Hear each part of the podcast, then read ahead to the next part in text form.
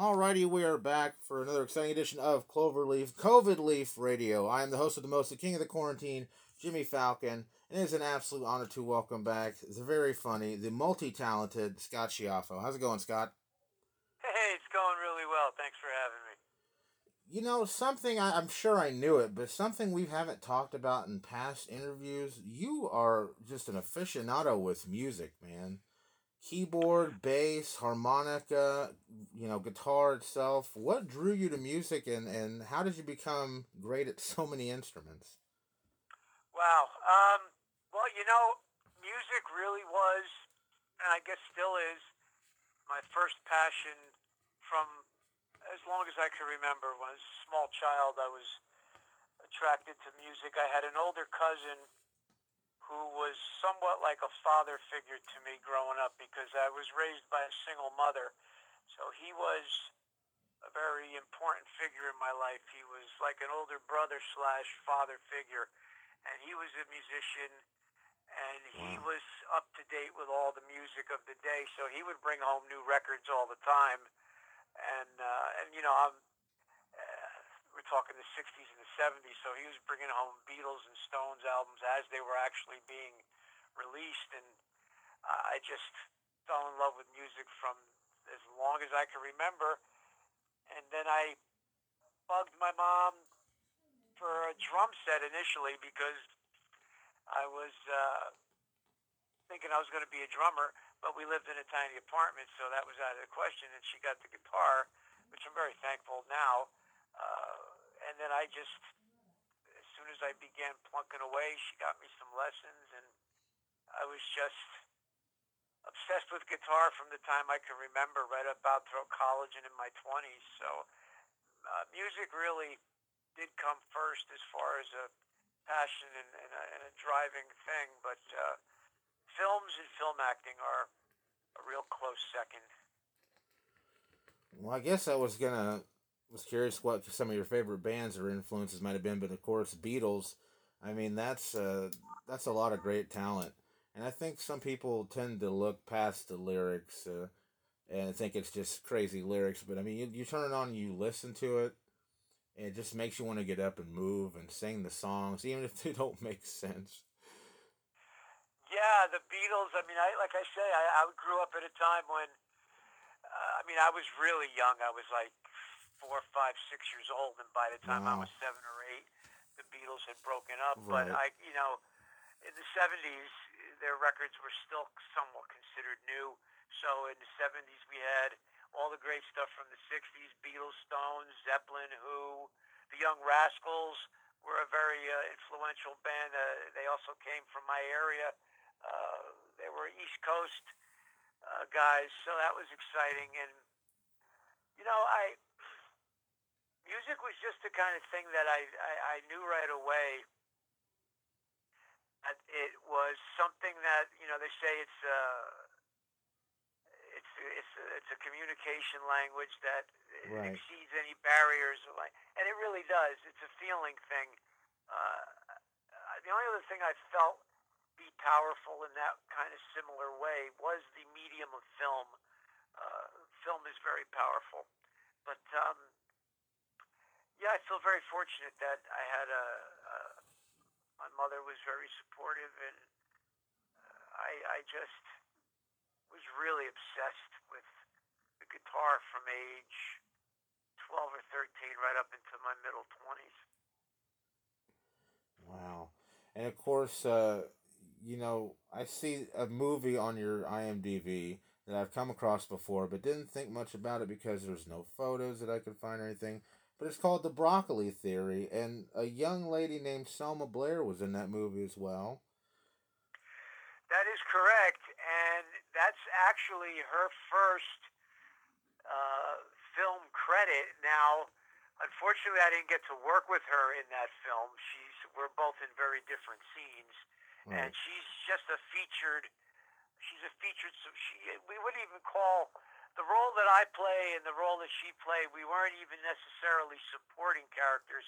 We were uh, one-off characters that kind of came and went and were used for comedic, sort of a comedic breakup. But yeah, that was Selma's very first film And uh, years later, uh, it, it was such a nice accolade to be able to say that and have that on my resume as well that we appeared in a film together. Um, and unfortunately, that film hasn't not really been commercially released. I don't think. I think it was Right, only okay. played. Yeah, it only played at festivals. Oh, that makes sense, and I guess that would be uh, why there's not much to find about it. But uh, you know, I guess I just thought it was neat that uh, you know you were pumping hard at this and have been pumping hard at it for now th- thirty years, um, and you've just got to work with so many wonderful people. I think maybe. Uh, of course, doing so much stuff with Kevin and uh, you know clerks. Of course, I'm sure you you talk about it every day almost. I'm, but uh, you have done so much other great things. I thought it was interesting that your your second thing I could find on IMDb. I don't always consider that to be accurate, but was a credited credited film that Selma Blair happened to be in as well.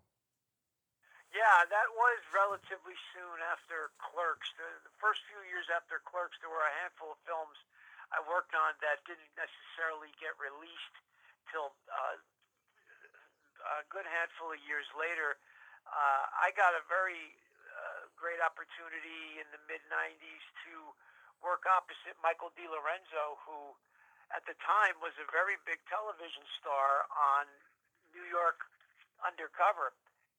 He was um, one half of the detective team on that show, and at that time, that you know, this is way before, this is long before internet and streaming, and all you had was network television. And Fox had started up their own network, and they were kind of coming up with uh, mostly comedy, but they did have a lot of dramas. And uh, Michael's show was a, a top-rated show for quite a few years there in the middle '90s. New York Undercover. He played uh, Detective Torres. So I got to do a really fun film with him, which was like a mobster spoof. But um, unfortunately, some of these have not been released commercially in a bigger way, and I, I'm still hoping that the producers get on top of some of these. And now that streaming is such a Right. uh, easy way to get your film out and seen, I, I hope they're going to put the films out in a bigger way. But uh, a lot of clips from these films can be seen on my YouTube. Very cool. I'm sure that, uh, especially back in the day when you didn't have a budget, so much of a budget, if any, uh, especially like starting with Clerks, um, it had to be something kind of crazy and wild. So you imagine uh, now here you're like 20,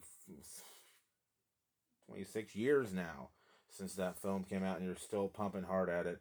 Um, what do you think, in your opinion, of course, the hardest part of making a movie or being being in a movie? Uh, well, being in a movie, or you mean as far as an actor, or actually Yeah. making a movie as an indie filmmaker? Both, actually. Um, well, for you know, on the acting side of things, if you are, if you know, if you're prepared and you have a good relationship with the director, uh, ideally it's a it's a sort of symbiotic relationship where you're both creating, and uh, ultimately, for me as an actor, I one of the most important things for me to do is to please the director above and beyond pleasing myself because there are many times I might think a certain uh, a certain decision that a character might make given the scene might not at all be what the director's vision is. So you have a lot of hands-on directors, and you have some directors who kind of let you really take control yourself. But Kevin was very hands-on because his dialogue is so important to him, and rightfully so. Uh, so there was no room for any real improvisation in, in especially his early films.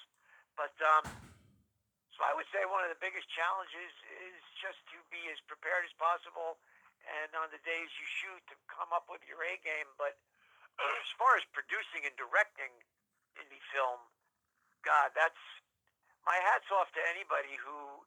It's funny. There's a saying in the business, sort of like, you know, I respect anybody who makes even a piece of garbage because it's so hard to make anything to to conceive, finish, shoot, and get a film out.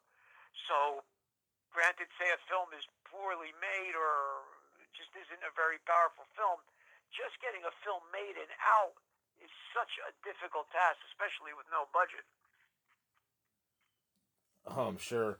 And I bet it was really nice on that first one, being that you guys, uh, you know, were buddies. There wasn't, uh, you know, like a stigma or anything. Like it's been so long that I think Hollywood has has grown a lot. Um, and being that it was it was black and white, which was something that hadn't been around for a good forty years um, and that still has it hasn't affected it a bit. It's it's a cult classic. It's hilarious. It spawned a, a whole generation of laughs and love for everybody. Yeah, you know, you've been a big funny, part uh, of that too. You've been a big part of that with all your appearances in the films as well. Yeah, as I tell you, it's a it's a blessing, and it, you know, there's no way that you can have any idea going into any project what kind of life it's going to have after it's finally released. I mean, uh, one interesting thing with the experience with Clerks was, uh, although as far as the myth of the story of the film is pretty well known, uh, not all of us that were in the cast were actually friends with Kevin in a personal way. Uh, Brian O'Halloran, who played Dante, and, Okay. and uh, Marilyn Ghigliotti, and myself, uh, we were strangers. We didn't know Kevin at all. We didn't know any of the folks that Kevin knew well. We came from, I mean, I came from like an hour and a half, almost hour, 45 minutes drive up north from New Jersey. So we weren't social or friends at the time. Uh, of course, we became friends over the years. Certainly not close, close. I'm, I could, Brian O'Halloran has become a, a confidant of mine, and we've been on the road together so much with the conventions. We've become friends. In Marilyn, I could say, you know, we are actually friends today. But back then, you know, you kind of got in there, you did your job, and you were gone. That's that's what happened then. But it was a very exciting atmosphere on the set because Kevin was a very uh, driven and, to me, obviously very talented and intelligent guy. Yeah, I think uh, it's kind of getting along the lines of uh, it's great everybody can make these independent films. They have a way to, to get them out to streaming services. But if you still go to, you know, knock, knock, knock on Hollywood's door, it's where it kind of starts to get, eh. Do you have a big enough budget? Is there a big name in this? Do do do do do do do do do? And I think it kind of just starts messing with the product that you wanted to put out. Yeah, you know, it is two completely different worlds when you're working within the old school Hollywood system and anything independent, which is why independent became such a prominent thing back in the late 80s, early 90s. And now I'm not even sure what the designation could truly be because there's so many different entities uh, and ways to go about making a film now and so many different avenues to get it out. Yeah. You could have major studio support and backing, or you could be independently financed and still be a big budget film. Um, Good point. and now you have so many other platforms like Netflix and Hulu and Amazon Prime and all these streaming places that became within the last five years. I mean, they are really the big, big guns now. b- Bigger than they kind of put a lot of the Hollywood studios in their place, so to speak. A good point. I feel like sometimes go I, I turn this into some kind of debate show, and I I try to make my points, but I mean it's it's valid. I mean you everybody's got Netflix, Hulu, um, you know, Amazon Amazon Prime. has yeah Amazon has everything. I mean, Amazon's gonna have uh, probably fifteen restaurants coming out next year, but uh, you know it's interesting how um, necessarily not Hollywood, but big business has even become like a Hollywood. Yeah, well, you know what happens is something gets uh, when something becomes very popular with a large cross section of people, meaning you know from all age groups, whether it's you know six years old to sixty years old, and that can be a restaurant or uh, so sometimes it could be uh, maybe certain magazines or certain books. Uh, rarely does something cross that many generations. Uh, Kevin, very fortunate that his audience grew up with him, and now we Yeah. see, uh, you know, his children of the people who were initially Kevin Smith fans are now becoming Kevin Smith fans. So that's a real blessing for any artist who gets a multi generational uh, chance at appeal. It's it's really it's a real big blessing, you know. Well, with uh, everything kind of as it is right now, uh, before we get, I always like to talk about the future.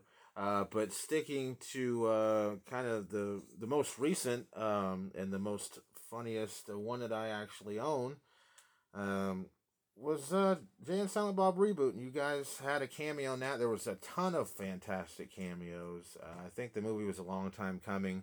Um, knowing how the movie industry can be uh, with cuts and edits and stuff, uh, what was it like coming back, uh, being you know reunited with your uh, your clerks, um, comrades, so to say, for the panel in the closet, as I'll call it. Yeah, it was uh, it was wonderful. It was uh, again a blessing, and I had heard from Ernie O'Donnell, actually, who plays Rick Derris, who uh, had heard from Kevin that Kevin had this idea about a very specific cameo for the cast of Clerks. And uh, when I heard the idea, I was just kind of gobsmacked right there in my shoes because if you would have told me, like even a handful of years ago, like if he talks, whenever he talks about doing certain films, there's a lot of times that if he has a spot where he can bring in an older character or one of the actors from one of those films in a new way just to do a fun cameo. Uh, if it makes sense to the writing, he'll do it. But if you would have told me that someday we would actually have the ability to do a cameo in one of his films, but playing ourselves, that's really bizarre. Like, uh, you know, I never saw that coming in a million years.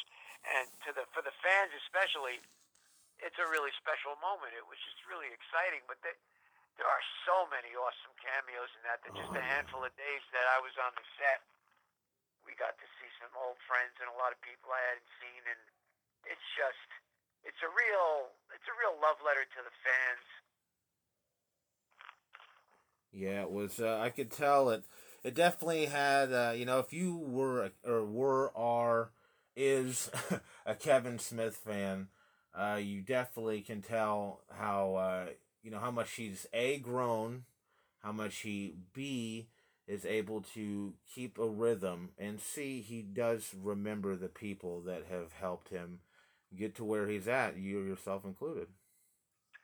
Yeah, and you know you got to also take into account with reboot.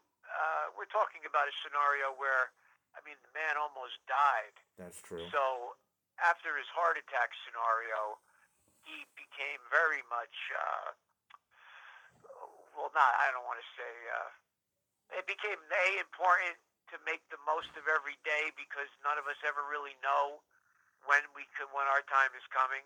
So his zest and zeal for making the most of every day and getting on top of a project and doing it and not putting things off became paramount and wanting to reach out to all the people he worked with over the last 20 or 30 years and put them in what he was hoping to be his uh, swan song of, of, you know, that would marry up all of the characters from all of the previous films. So he's going into reboot with that mindset. And, you know, the near, the near fatal heart attack had a lot to do with that, you know, and thank God we didn't lose him. But that definitely spurred on getting this reboot made. You know, and the fact that they tried to do Clerks three, and it wasn't panning out, it wasn't panning out. You know, it, it turned out the reason why it wasn't panning out was it was opening the door for the reboot, kind of.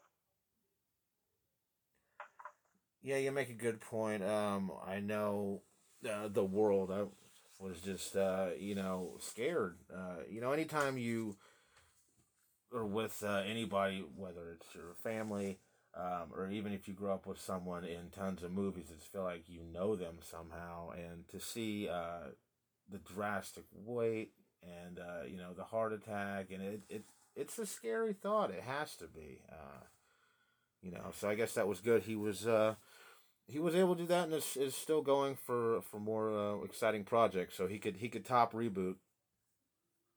Yeah, and uh, he created, as a result, with how Reboot was financed and how Reboot was released and touring the movie as almost a live event, he was able to create a new way to recoup money for a film that would not have necessarily maybe made a big dent in theaters, but when he goes around and tours it live, he's able to recoup money in a different way, which it's almost like a new approach to not only financing but also how to release a movie and how to recoup your money because obviously the investors they all want their money back and then they want a profit and you can't blame them so now, you know, when what he's done with reboot, I would imagine moving forward, depending on how things pan out now after COVID, but COVID's ruining everything. But uh, chances are, with the Mallrats uh, sequel and and eventually a Clerks three, I would imagine he will file suit and probably tour the movies with cast members and and, and release it in that kind of way. Uh, but I don't know. COVID's scary. I don't know. It's hard to say when there'll be a time in the future that people will be okay with large gatherings and that we're going to be safe. It's this has been a crazy year. Absolutely. It's been one for the ages, sir. Uh, final question, and this one's always up in the air a little bit, especially with uh, this year. But it is COVID leaf. It's a special edition, so we got to keep it that way. What does the future hold for you? What What's uh, Scott Schiaffo doing now with his life and uh, and moving forward into 2021? Well, I've actually been very fortunate that even though with COVID, uh, all of the convention, all of my convention itinerary obviously went right down uh, for all of us. The conventions are off the table now, obviously, but we had a handful of really exciting ones this year that unfortunately were canceled. But there were a handful of films I got to work on or I got to see released that uh, came out during this whole madness. Um, a film called Darkness Waits, where I have a nice role uh, as the, the mayor of a, he's sort of a crooked mayor, but uh, it's a horror movie sequel, Darkness Waits, that's been out a few months, and that's out available for streaming on Amazon. Uh, I'm working on another thing for YouTube called um, The Deep State, which is a political uh, thriller, and I'm doing the music for that as well as I have a, a character role that's repeating. I worked with David Madison in a film called Wits End that was released two, three months ago that got a really nice response on Amazon. Uh, I'm in the cast as well as doing the music something coming out really soon. It's called uh, Jesus versus Satan, the uh, zombie apocalypse. It's a bizarre short film uh, that I will post about that I, I can't do it justice now, quickly trying to raffle everything off. And my audio book was just released with a really nice custom illustrated booklet from Scott Meany, the artist. Uh, that's all out available on Amazon. The book, Audible, and the CD, which comes with this really wonderful 20 page booklet. So I feel blessed to continue doing projects even with COVID.